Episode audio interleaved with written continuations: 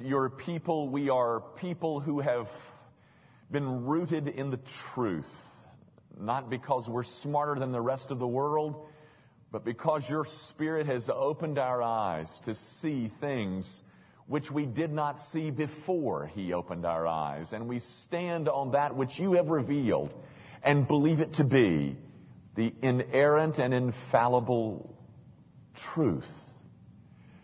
And sure as that truth shall last, O God, and indeed it shall, we, your people, look forward to an eternity where the promises of the fulfilled kingdom await us. And I pray, O God, that you might not allow your people to forget the great redeeming work that is ours in Christ. Father, it is so easy to get swept away in the stream of things and to call that stream of things reality when in fact there is another future heavenly eternal reality that should shape and affect everything we touch and taste and feel. And I pray, O oh God, that the truth of your word might flow through our very blood vessels, that we might have lives conformed to it and live in response to the leadership and power of your Holy Spirit.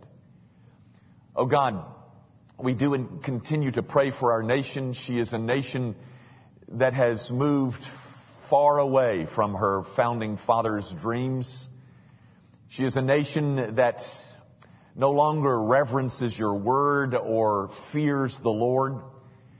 And we ask that you might use churches like this one and others to call this nation to return to her, her roots and to return to the God who has so richly blessed this nation. Guard our, our president and give him wisdom as he makes very huge decisions that will affect us all concerning our country and what she must do. Our Father, more personally, there are people who are not concerned in this room about Iraq. There are people in this room who are not concerned about the economy even. They're concerned about their husband. They're concerned about their marriage. They're concerned about their children. They're concerned about their jobs.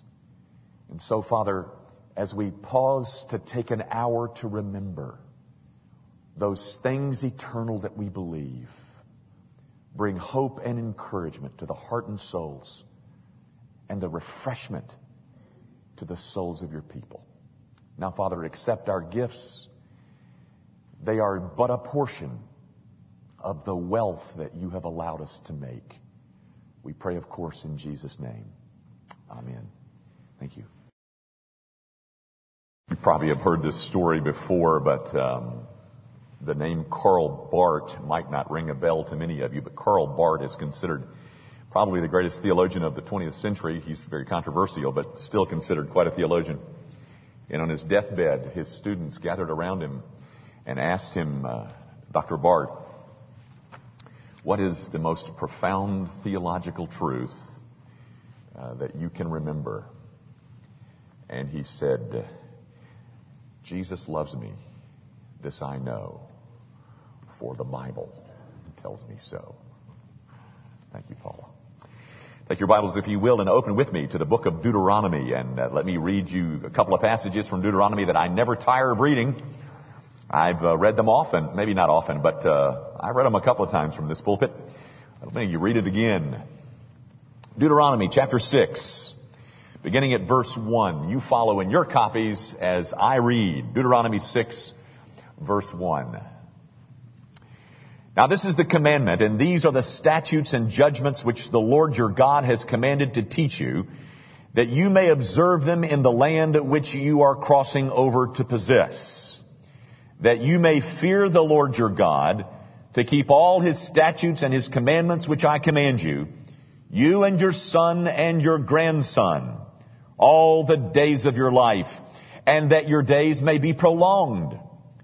Therefore, hear, O Israel, and be careful to observe it, that it may be well with you, and that you may multiply greatly, as the Lord God of your fathers has promised you a land flowing with milk and honey. Now turn to chapter 10, which is really the same statement st- said just a bit differently. Deuteronomy chapter 10, verses 12 through 14. You follow. And now, Israel, what does the Lord your God require of you? But to fear the Lord your God, to walk in all his ways and to, to love him, to serve the Lord your God with all your heart and with all your soul, and to keep the commandments of the Lord and his statutes which I command you today for your good. The grass withers and the flower fades, but the word of our God endures forever.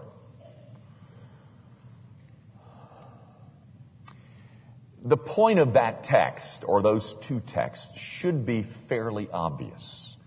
It doesn't take um, a seminary degree to understand what's being said.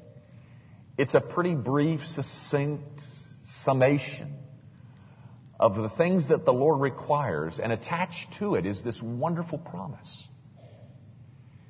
The, the, the point of the text are simply this is what God expects from us obedience.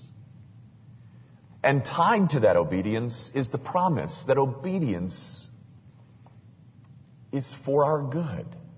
It's a very remarkable claim, ladies and gentlemen. A very remarkable claim. One that I'm, I'm afraid um, I'm not sure we believe.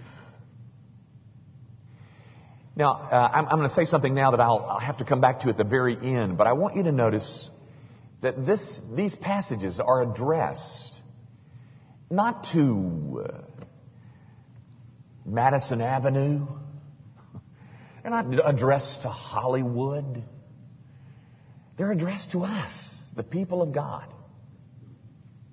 Keep that in mind.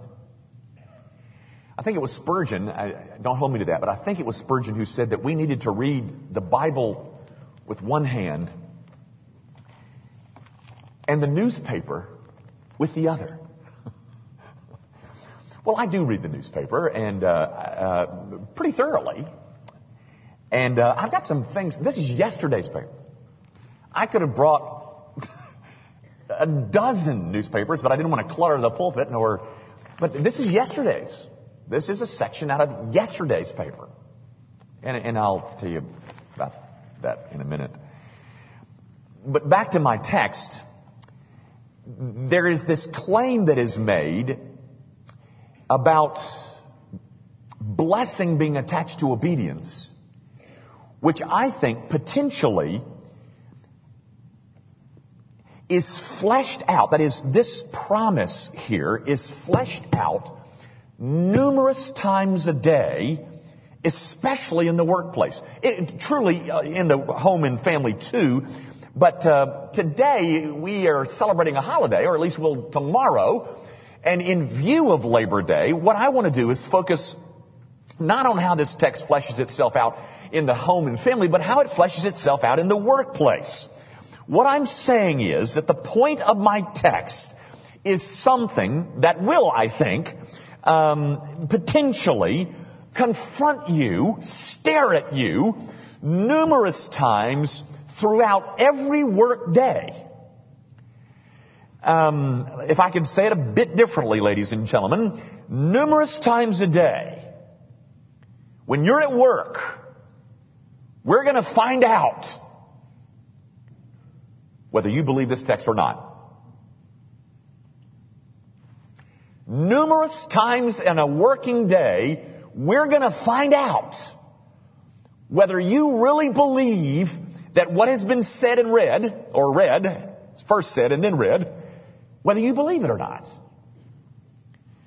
To, um, to illustrate my point, I've got dozens. I mean, I could, I could go on for hours illustrating, but let's, I'm saying again, if I, just for sake of clarity, that when you're working, this text, you're going to get an opportunity to believe it or not believe it several times a day. Well, let me, let me just give you, or try to illustrate what I mean, but the first thing I want you to focus on is this, it's said very clearly in chapter 10 verse 14, where it says this obedience is for your good. Concentrate on just that portion of the text for a moment. Let's say that um, you choose to go to work for Enron. I, I tell you what, uh, let's let's move closer to home. Let's say that you took a job at WorldCom. Did you see this pitiful picture in the paper yesterday of these people outside WorldCom offices picking up their their last check? Well, let's say you um, you go to work for Enron, or um, and uh, you've been working there five years, and um, your wife and you decide that it's time to have a baby, and so you decide that she's going to quit her job because y'all are going to have a baby, and on the day that she quits, you read in the paper that Bernie Ebbers has just sold $14 million worth of stock options. Gosh. oh, those CEOs, they really got some perks, don't they? uh, but you know, that's what, that's the way it goes when you're at the top of the heap. You know, you get those stock options and, and you know, that's just one of these days maybe I'll be there. Don't begrudge old Bernie his $14 million worth of, worth of stock options. And so, um, a few months later, um, you read in the newspaper that there are some concerns at your company uh, about misleading accounting. That's what they call it. In fact, Greenspan, which I, which I thought was, this was a piece of genius. Greenspan says that he has concerns about the quality of corporate governance. Now that is really said well. He's concerned, you know who Greenspan is, don't you? I hope you know who Alan Greenspan is because he affects every one of you, uh, every one of us. But he's concerned about the quality of corporate governance. Huh. He ought to be. He sure ought to be. Well, um, you go to work for WorldCom and Bernie sold his $14 million worth of stock options and then a couple of months later you read about misleading accounting. Um, and as a result of the discovery of this misleading accounting, uh, the stock in your company that was trading for $60 a share is now being sold for six cents a share. And on June the 28th, 17,000 employees lose their job and you're one of them. And you come home to tell your wife of the horrible news that you just lost your job, and she greets you at the front door with the grand news she's pregnant. Um, obedience is for your good. Or let's imagine that, that you've been working at, um, um, uh, well, we will stick with WorldCom, and you've been working there uh, uh, a few years, and you feel like your job is safe, and and uh, you just got promoted, and and um, you and your wife decide to go out and buy a house, and you know you really couldn't afford the house that you bought, but you were going to stretch a little bit and, you know, future look good. You just got that promotion and, and, um, right after you close on that house, June the 28th, unemployment lines for you because the CFO cooked the books to the tune of $4 billion. So you may be, ought to be careful about who you go to work for. But don't worry, ladies and gentlemen. In Monday's edition of the Commercial Appeal, there was a there was a there was a piece of good news for all of you investors and all of you people who uh, want a want a job, and it is that there are there's a, a, a great deal of emphasis going on uh, in the uh, educational academic uh, institutions of America concerning ethics and ethics being taught in all the business schools across the land. In fact, in this article in the Commercial Appeal on Monday, there were some six universities, including the University of Memphis, uh, where the business schools have gone to all their professors and told them that they needed to include some kind of um, uh, course on ethics. It's about time, don't you think? yes, sir, Bobby. Um, these business scandals of the of the recent months um, have led everyone from uh, Al Sharpton to Al Gore to plead for corporate ethics. We want ethics in business. We sure do. The problem is, ladies and gentlemen, that no one seems to realize that, that ethics are impossible, impossible, ladies and gentlemen, unless there is some kind of value system, some kind of absolute that, that provides the foundation on which ethics can be built. When there's no foundation, and, and our country can't agree on a value system that, uh, that we can build a, an ethical system on top of. Just, um, I, I never tire of telling this story, but to, to illustrate the dilemma, several years ago, back at the leading, arguably, the leading business school in the, na- in the land. Harvard Business School. Harvard Business School was given a $35 million grant from John Shad, who was the former uh, chairman of the SEC. Now that's not the uh, Southeastern Conference either. That's the Security and Exchange Commission the former chairman of the SEC, gave to Harvard Business School a $35 million grant uh, with the stipulation that it be used to create an ethics department at the Harvard Business School. Huh, $35 million. Seven years later, and we must assume that Harvard gave it the old college try, but seven years later, that money has still not been spent. You know why? They can't find an ethicist that they can agree upon. This is about all they came up with. I want you to listen to this. This is a quote. In the midst of this whole pursuit, this is, this is what Harvard came up with. That teaching an ethics course today, quote, seeks not to convey a set of moral truths, but tries to encourage students to think carefully about complex moral issues. Not to impart right answers, God forbid, but to make students more perceptive to ethical problems when they arise. That's all they got. $35 million grant, and all they can come up with is to say, we need to make our students more aware of ethical problems when they arise. But we sure can't give them any right answers.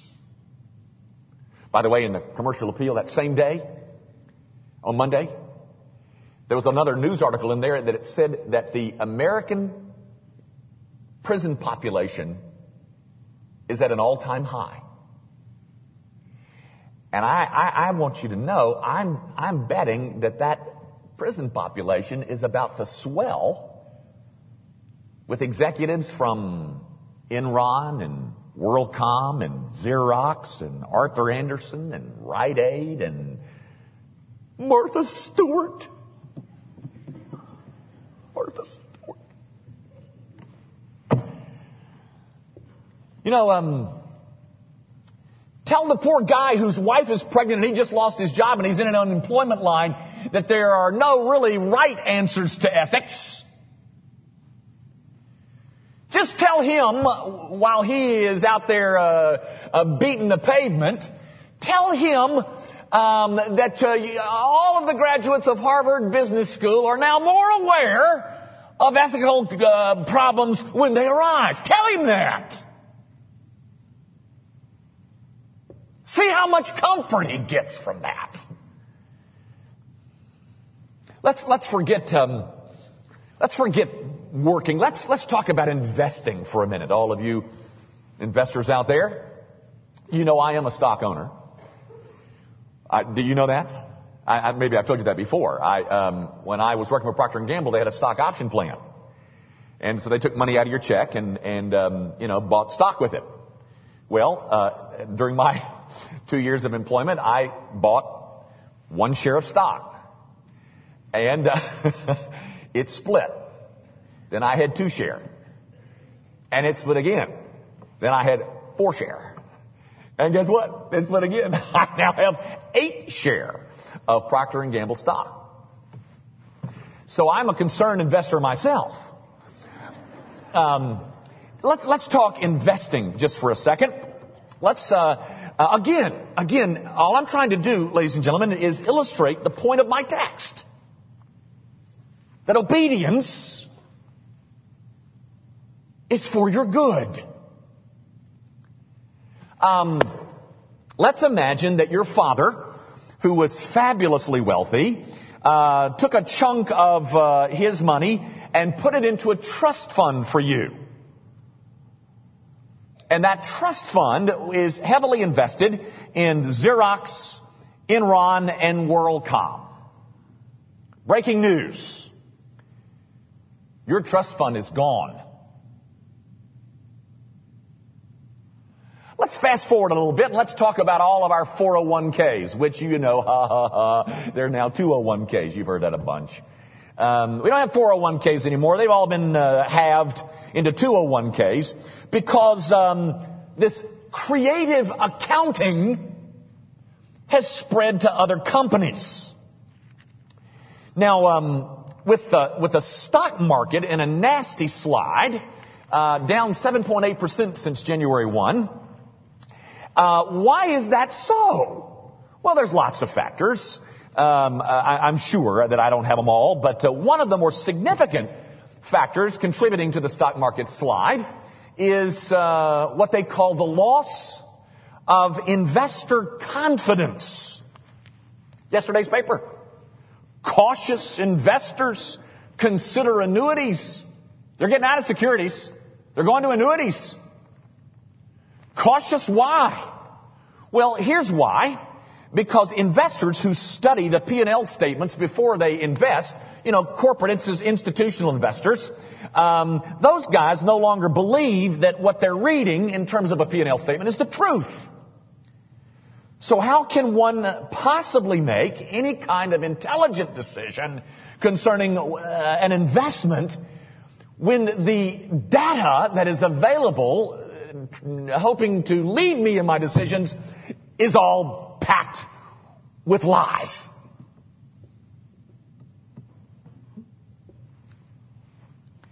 Oh, we got in a recession all right. We sure do. And every agency in America, including particularly benevolent agencies, ladies and gentlemen, Gracie Van, we've been hit hard. But we've got a recession which is uh, particularly hard on college grads looking for jobs. But we got a recession that in part has been brought on by dishonesty, corruption, greed, lying.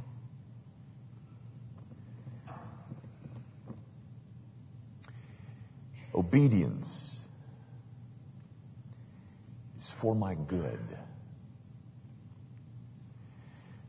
Would you, um, would you want to work for a company that you knew was deceiving the public, the investor? Of course you wouldn't. But there are many people who are on the streets today, ladies and gentlemen, because some CFO was a crook. So none of that imba- uh, concerns you? Oh, yes, it does, ladies and gentlemen. It concerns you far more than you know. Because there are people um, all over who don't give two hoots and a holler about the principles contained in my text this morning.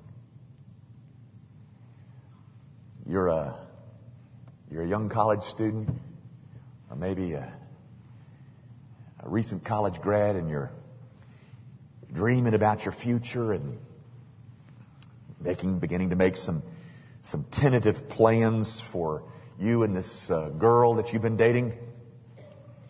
You better slow down, cowboy. Because that's not gold in them bar hills. That's red ink. Red ink that was produced by some shrewd VP who made millions off an inflated stock price and then let 17,000 employees fend off their creditors the best way they know how. Those are shark infested waters that we're swimming in, ladies and gentlemen. But don't worry. Don't worry. Harvard Business School is going to help us all out.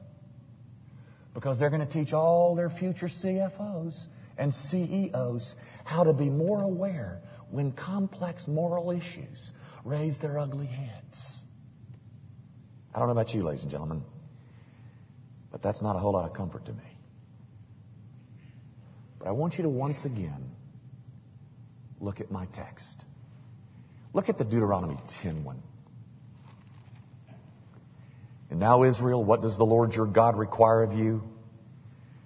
To fear the Lord your God, to walk in all his ways, and to love him, and to serve the Lord your God with all your heart, and with all your soul, and to keep the commandments of the Lord and his statutes, which I command you today, for your good. Can you imagine the difference in the corporate world today if people were honest? Can you imagine the difference that it would make in corporate America if people simply observed the ninth commandment? Forget seven and eight. Seven, eight's about stealing and seven's about adultery. Forget those for a minute. Can you imagine the difference that would be made in corporate America if we simply told the truth? Uh, forget the corporate world. What about the world? Can you imagine the difference that would be made in the world today if we could count on the truthfulness of what people were saying to us? Don't you think that would make a better world for us to raise our kids in? Hey, forget about the corporate world. Forget about the world. What about me? Now, here, ladies and gentlemen, is where I want to make a very significant point. You know, you look at corporate America, and it's such a huge thing. And you may perhaps be seated out there saying, How can I make a difference in that huge maze of corporate arrangements? I, I, know that's a, a, an ominous task. All I want you to remember is this. This text that I read you from Deuteronomy 6 and 10 is not addressed to corporate America. It's addressed to you and me, the people of God. What a difference would be made if we told the truth.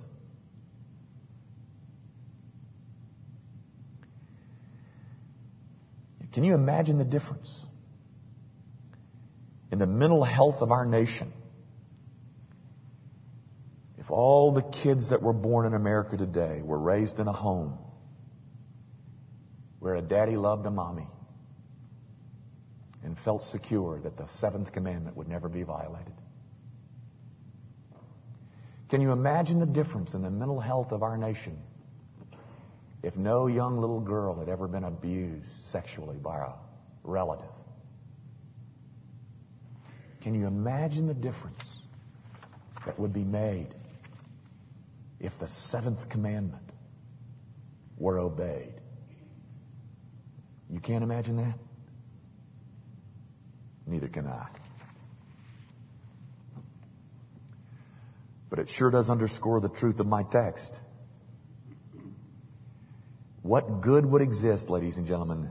What good would be experienced if we only obeyed? Because every time you choose to disobey, what you are saying when you do is that you do not believe that what is stated here in Deuteronomy chapter 10 is the truth.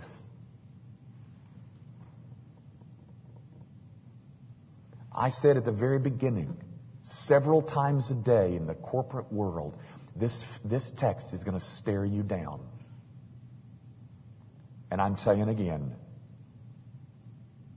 tomorrow, well, we'll all be outside being eaten up by mosquitoes tomorrow.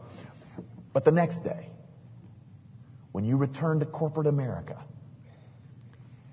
you're going to get 10, 12, 15 shots a day to figure out whether or not you really believe this verse. I want to close with two applications. And two applications to the people of God. I know it's a, I know it's a dog eat dog world out there, ladies and gentlemen. Um, I know that some of the stuff that you face is so complex. I, I'm, I'm very sympathetic. But it's no more complex than what Israel faced when she was about to move into her first promised land.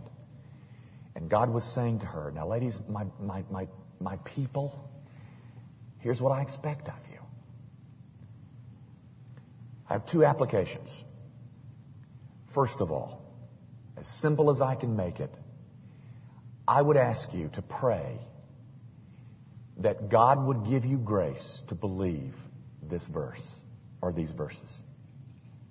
Simply ask that God would grant you grace, that He would grant you faith to believe that these verses that I read to you this morning are really true. Because nobody's going to obey them until they first believe them. Jonathan Edwards, who is one of my heroes, probably the greatest theologian that this country ever produced, Unfortunately, the only things that people know about Jonathan Edwards is what they read in a literature book back in the 11th grade when they read his one sermon, Sinners in the Hands of an Angry God. And it is a powerful sermon, ladies and gentlemen, and indeed, it's studied as literature. That's unfortunate. But uh, Jonathan Edwards, I'm, I'm not quoting him exactly, but he used to talk like this. He used to say that one of the problems in the minds of the people of God is that is that the less real we believe is more real, and the more real we believe is less real. Now, what does that mean?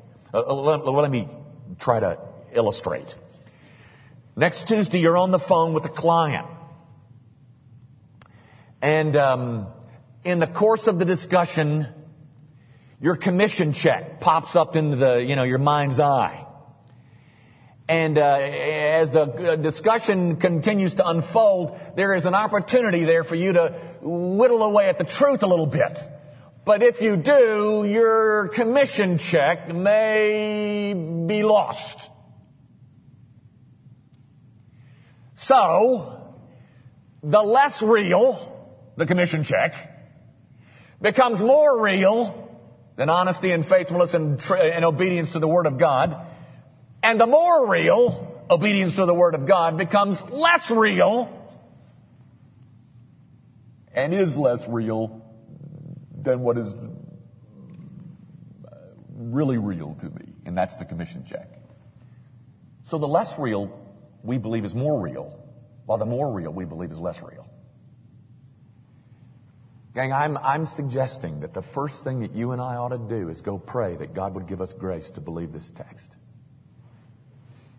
You're, um, you're concerned about getting that promotion, climbing up that corporate ladder.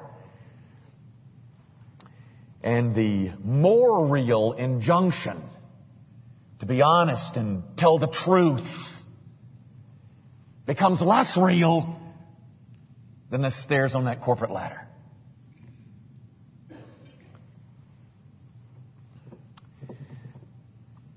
Gang, before you ever um, become an obedient follower of the living God, you must believe that what He is saying to you here is the truth. And so ask God the Holy Spirit to engrave the truth of this text on your soul.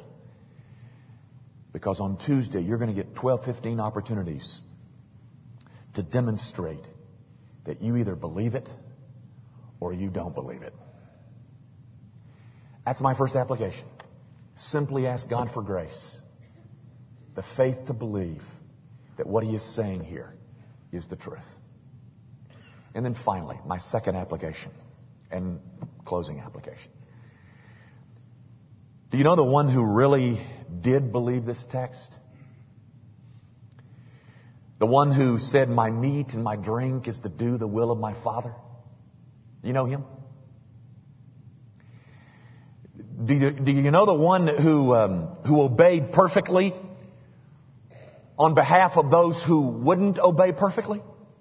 You know him?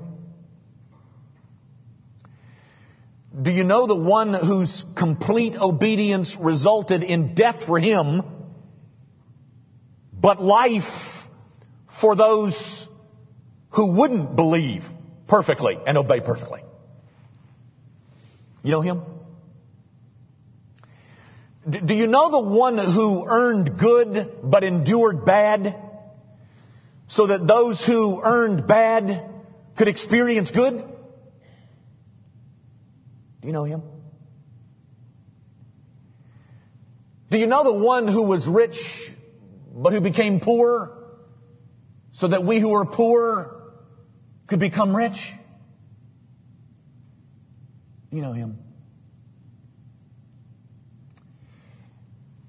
Soren Kierkegaard tells a story, a parable of sorts, about a vandal who breaks into a department store and he doesn't steal anything.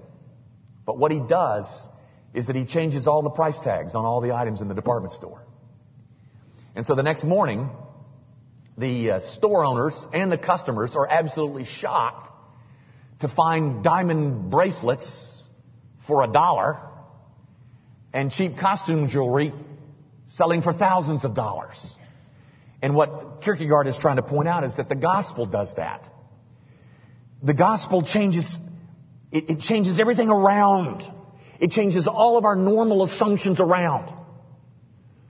Because I'm saying to you, ladies and gentlemen, the one who was good got bad, so the ones who were bad could get good. Do you know him? Do you know the one who lived the life that we should have lived, but died the death we should have died? Do you know the one who exercised complete faith and illustrated and demonstrated perfect obedience in the place of those who demonstrate inconsistent faith and imperfect obedience? Do you know him? Ladies and gentlemen, I refer, of course, to Jesus Christ. And Jesus Christ did perfectly obey but not as our example. Ladies and gentlemen, I am not standing up here this morning telling you that Jesus went out and obeyed, now you ought to go obey too. That's not what I'm saying. Jesus obeyed perfectly, not as my example, but as my representative. Jesus is not, is an example indeed. But for a sinner such as I, I don't need an example. I need a substitute. I need someone who will accomplish righteousness for me. And then will give it to me. Something I didn't earn, but something I receive as a gift. Do you know him?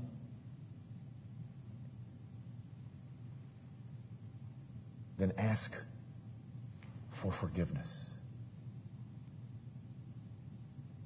And embrace Him. And then let's head back to the corporate world as people who are changed from the inside out. My friends, the purpose of the gospel is not to create morally restrained hearts. I'm not trying to give you a new set of boundaries. What I'm trying to create by God's kindness is morally changed hearts. It's not moral restraint we're after. That's what the government is trying to produce. What we're trying to produce is moral change. That which is produced by the Holy Spirit of God. So from the inside out, all my assumptions and all my values are turned upside down. That's what the gospel does.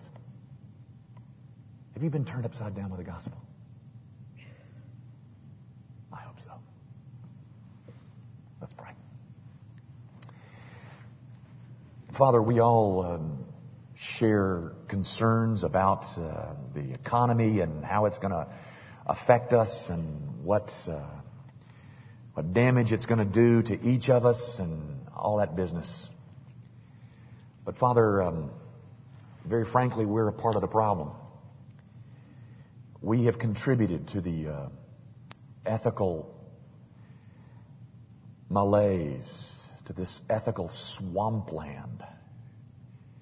And I pray that you will remind your people that what you expect of us is to fear the Lord your God, to love the Lord your God, to cling to that God, and by his grace, obey, knowing that obedience is for our good. Father, some of the bad that we're experiencing right now is because of our disobediences. And we ask you for grace. Because, Father, we are not here to, uh, to try and correct our mistakes by better living. We're here to retreat to the gospel once again and claim its beauty as for our own. It is the gospel we needed before we met Christ. It is the gospel we need this morning. And I pray, Heavenly Father, that its great and glorious provisions will be the comfort of our soul. We commit ourselves to you afresh, Father, and do so in Jesus' name.